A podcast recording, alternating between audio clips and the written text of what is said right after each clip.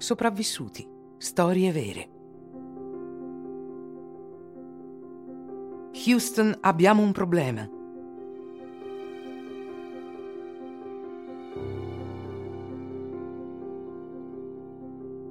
Il 21 luglio 1969 l'uomo camminò per la prima volta sulla Luna. Questo fu l'inizio di un vasto programma di missioni spaziali che a volte si trasformarono in un disastro. Nel 1970 la missione Apollo 13 volò verso il nostro satellite, ma non raggiunse mai il suo obiettivo. Un'esplosione costrinse gli astronauti a cambiare i loro piani per tornare sulla Terra il più velocemente possibile. È una questione di vita o di morte. L'11 aprile 1970 gli astronauti Jim Lovell, Jack Swigert e Fred Hayes decollarono con il razzo Saturn V in Florida, verso la Luna. A bordo la capsula Apollo 13, che doveva portare gli astronauti sulla Luna per raccogliere le rocce lunari. Il decollo va bene nonostante un primo incidente. Il motore centrale del secondo stadio si spegne due minuti troppo presto, ma si continua comunque.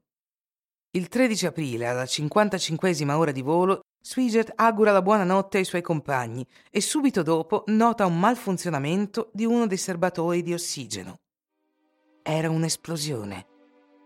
Gli allarmi scattano e l'equipaggio è costretto a rifugiarsi nel modulo lunare Aquarius. Attraverso le finestre scoprono che l'esplosione ha strappato via una parte del modulo di comando. L'ossigeno fuoriesce, l'acqua e l'energia sono fuori uso. I tre americani sono a 320.000 km dalla Terra. Swigert ha inviato un messaggio al centro spaziale. Houston, abbiamo un problema.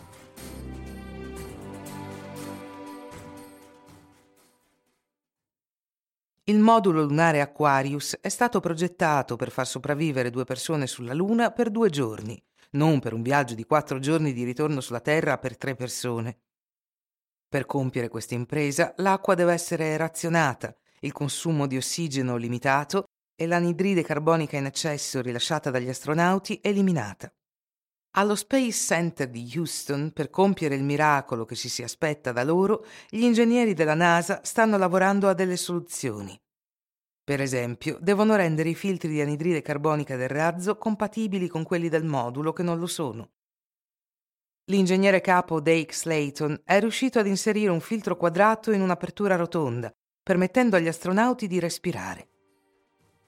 Aquarius ha poi fatto un giro intorno alla Luna e ha iniziato il suo ritorno.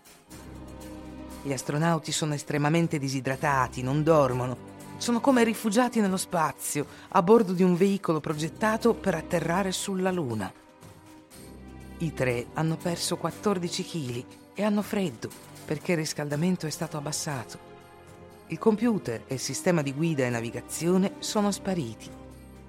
Hanno lasciato l'Aquarius che non poteva entrare nell'atmosfera senza bruciare e sono tornati al modulo di comando che era dotato di paracadute.